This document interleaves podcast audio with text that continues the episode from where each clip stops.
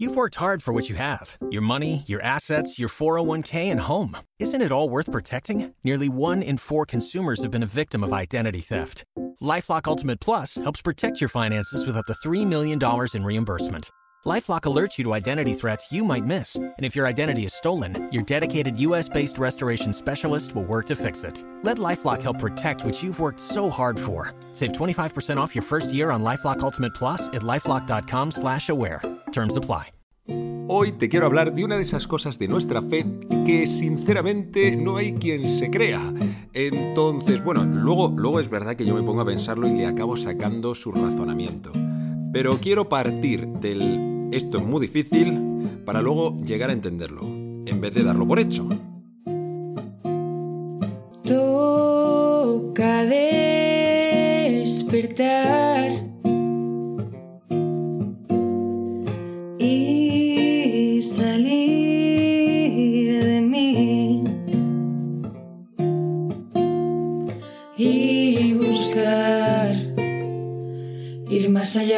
buenos días, yo soy el Padre Joaquín y esto es Al Lío, podcast para gente despierta que quiere crecer, en el que te hablo de temas de fe, espiritualidad y estilo de vida. Bienvenido, bienvenida, estamos en familia.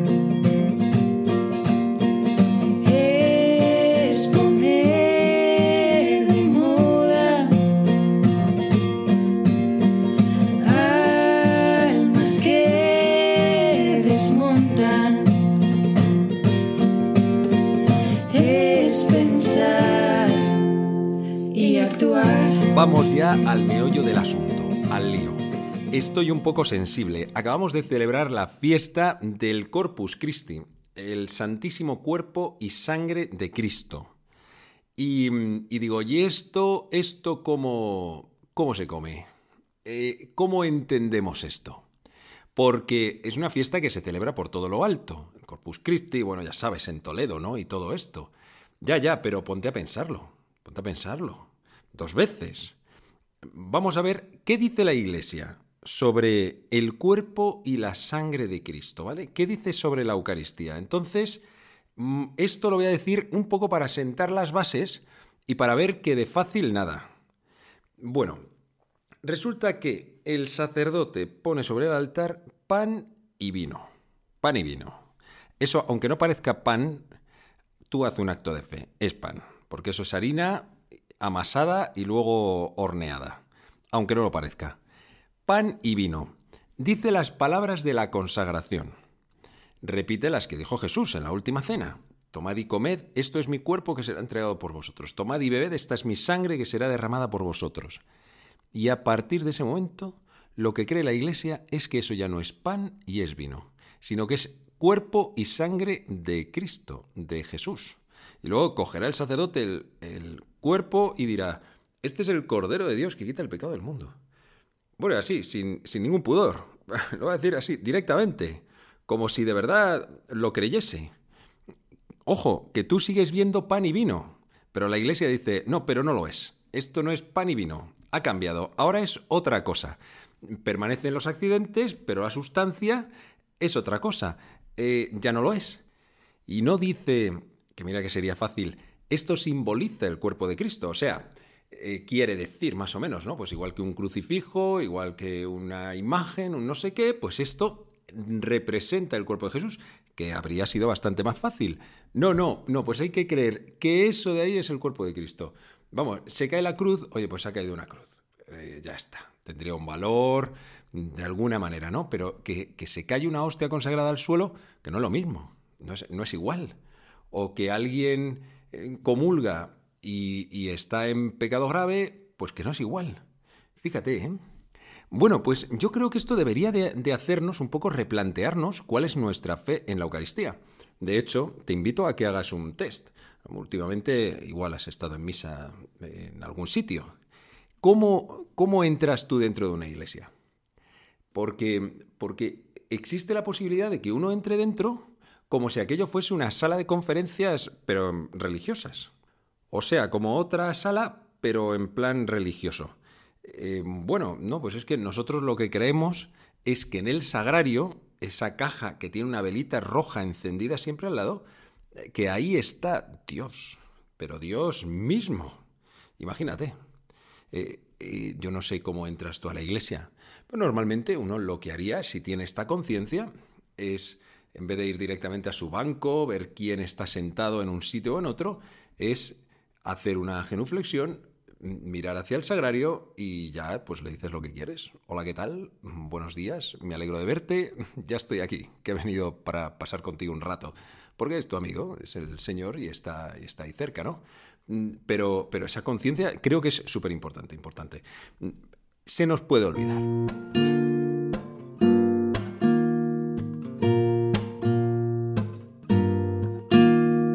Que se ponga en duda el tema de la Eucaristía y pensemos más que podría ser un signo más que una realidad, porque hombre, tampoco vamos a ser tan estrictos, ¿no? Con esto lo tuvo, esto lo tuvo que sufrir Jesús. Sabes que en el Evangelio de San Juan hay todo un capítulo, el capítulo 6, que habla Jesús de esto. Y Jesús lo dijo, pero vamos, con una claridad meridiana. meridiana. El que come mi carne y bebe mi sangre tiene vida eterna, y yo lo resucitaré en el último día. Mi carne es verdadera comida, y mi sangre es verdadera bebida. El que come mi carne y bebe mi sangre habita en mí. Así el que me come vivirá por mí. Este es el pan que ha bajado del cielo, el que come este pan vivirá para siempre. ¿Y sabes después de que Jesús dijese todo esto lo que pasó? Pues que hubo un montón de gente que se fue. Dijeron, qué duro es este lenguaje, esto no hay quien lo entienda. Y además nos parece un poco locura eso de que tú nos des a comer tu carne, pero ¿qué dices? Pues sí, otro punto es que en torno a, estas, a este concepto eh, ha habido en realidad unas cuantas herejías en la historia de la Iglesia. En torno, digo, ¿a qué concepto? Al concepto de que Dios sea un Dios cercano. Porque eso yo creo que todos lo queremos, ¿no? O sea, que Dios sea un Dios amigo, que Dios sea un Dios cercano, un Dios que camine a mi lado, que se haga cargo de mis problemas, tal, con el que pueda rezar. Esto yo creo que todos lo firmamos. Pero en el momento en el que Dios se hace tan, tan, tan cercano, ya nos podemos empezar a poner un poco nerviosos. Pero bueno, pero ¿cómo puede ser que Jesús se haya quedado tan cerca de mí como para empezar a vivir en mí? En mí, pero a este nivel de que me lo como, que me como a Dios. Y entra dentro de mí. Lo mismo pasó o pasa con el misterio de la encarnación que celebramos en Navidad ya te lo he comentado en alguna ocasión, que es que celebramos la Navidad y esto, bueno, pues es todo como muy folclórico, también muy entrañable, ¿no? Vale, pero tú piensas que estás a dos mil años, estás paseando por un pueblecito y, ves un bebé que está ahí entre, entre unas pajas, eh, en un, en un pesebre, y, alguien te dice, oye, pues mira, eh, ese de ahí es Dios. Y ah, sí, es Dios. Pero, pero ¿cómo, ¿cómo que es Dios? Que sí, que sí, que es Dios, Dios. Pero ¿cómo va a ser Dios? ¿No ves que le están limpiando el, culete con, los pañales? Eh, no, pero no puede ser. Pues claro, te explota la cabeza. A ti y a mí. Normal. Si es que, además, pienso que, que si Dios ha querido venir y estar cerca de nosotros de verdad, pues eso no, nos va a entrar nunca dentro, porque en nuestra cabeza la, la, configuración está en que si yo puedo desear una cosa, pero lo que hay en mi cabeza sobre Dios es que Dios tiene que estar siempre por encima de mí, pero muy por encima. Y Dios, según la visión del cristianismo, lo que ha venido a anunciarnos Jesús, la buena noticia, es que Dios ha querido romper la distancia. Y ya no es solamente que Dios está entre nosotros. Dios está con nosotros, el Emanuel. No, Dios está en nosotros. Está en ti, en ti y en mí, por medio de la comunión. E, esto es absolutamente revolucionario. Si es que yo, cuando hay gente que dice que todas las religiones son parecidas, pero digo, ¿pero dónde vives tú? ¿Pero dónde has vivido? ¡Ay, Señor! Eh, en fin, sigamos dando eh, pasos con respecto a esto del Corpus Christi. Le llamamos comunión. vamos, vamos a hacer un, descanso, es que esto es muy denso.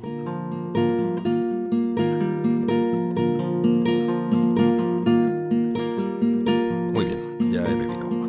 A ver, le llamamos comunión. ¿Y cuál es el objetivo? Que Dios buscaba con esto, hacerse uno con nosotros. O sea, que Él y tú seáis una misma cosa, juntitos. Y si le llamamos comunión es porque esa unión, común unión, eh, se obra por medio de la comunión. La comunión, digo eucarística, ¿no? Cuando en misa mm, te acercas y recibes la comunión. Cuando, esto, cuando hacemos esto, expresamos dos elementos. Primero, me acerco a comulgar porque estoy en comunión, porque vivo en comunión con eso que voy a comulgar, es decir, con Cristo. Mi vida y la suya son acordes. Y el otro punto es que al comulgar se fortalece esa comunión que tengo con Él, porque me hago uno con Él. Y serán los dos una sola carne. Jesús lo dijo con respecto al matrimonio, pero también, es, eh, también lo podemos aplicar a la Eucaristía. Esto, esto llega a ser muy bonito, ese, ese, como esa unión, ¿no? Otro punto chulo es que no sé si sabes que a la Iglesia se le llama también cuerpo de Cristo, porque es que en realidad quien comulga se hace cuerpo de Cristo. Esto no es como cuando tú te comes un filete o una hamburguesa, la, sintetizas, la haces tuya, empieza a formar parte de ti. Pero esto es al revés. Esto es que tú lo comes y eres tú el que va siendo transformado como Cristo. Tú vas siendo más Él, más Jesús, más cuerpo de Cristo. Claro, la iglesia, que eres tú, que soy yo, que es el Papa, que es el último, la última persona que está pues perdida por el mundo, recibimos el cuerpo de Cristo y entonces la iglesia va siendo cada vez más parecida al cuerpo de Cristo gracias a la Eucaristía. Por eso la Eucaristía hace también la iglesia.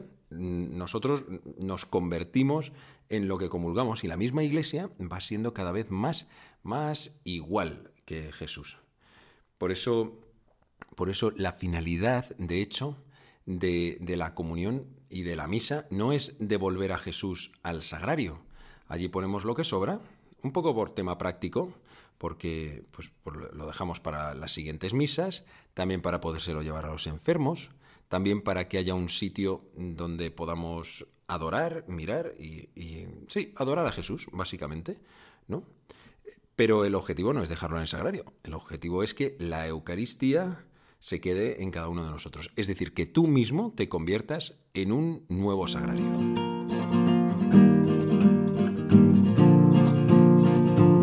Este es el mayor de todos los tesoros que podíamos recibir tú, yo y todos, porque es Jesús mismo. Este es el sacramento en el que Dios se da Él, Él directamente. Y por eso dice San Pablo que tenemos que discernir el cuerpo de Cristo. O sea, si estamos en comunión o no estamos en comunión con Jesús.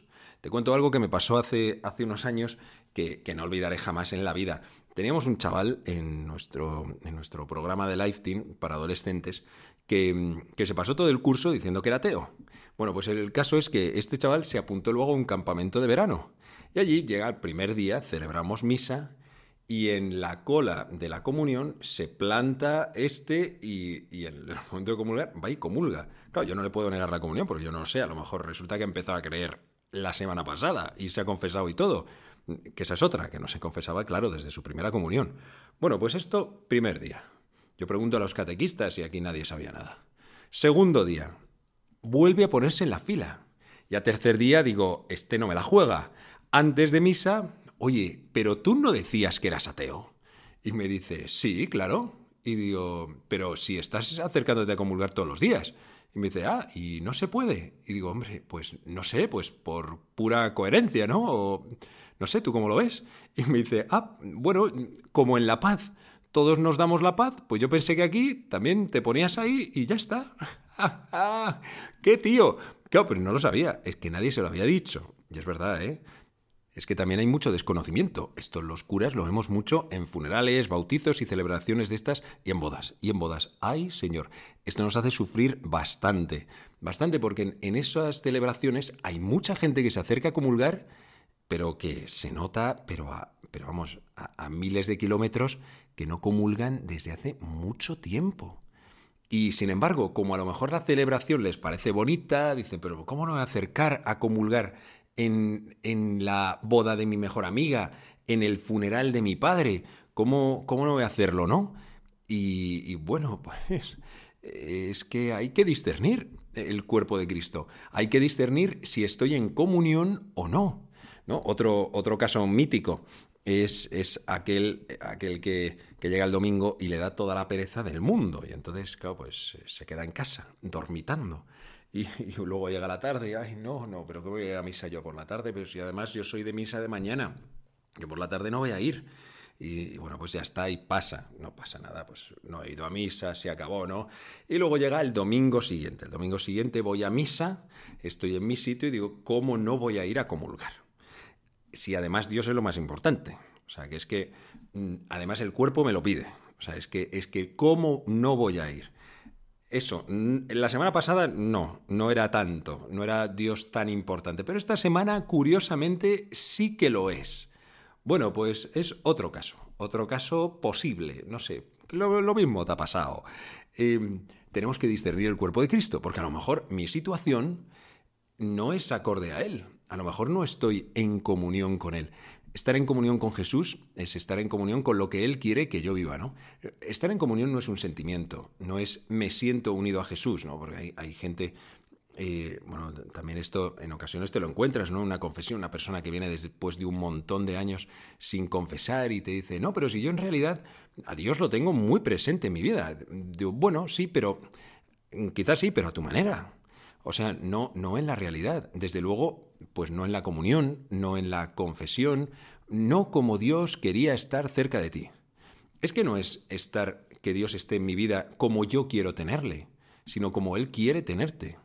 De hecho, una persona que normalmente que te dice una cosa de esas no ha profundizado en su fe. O sea, no es una persona que, haya leído el Evangelio, que, que se deje impactar por Jesús.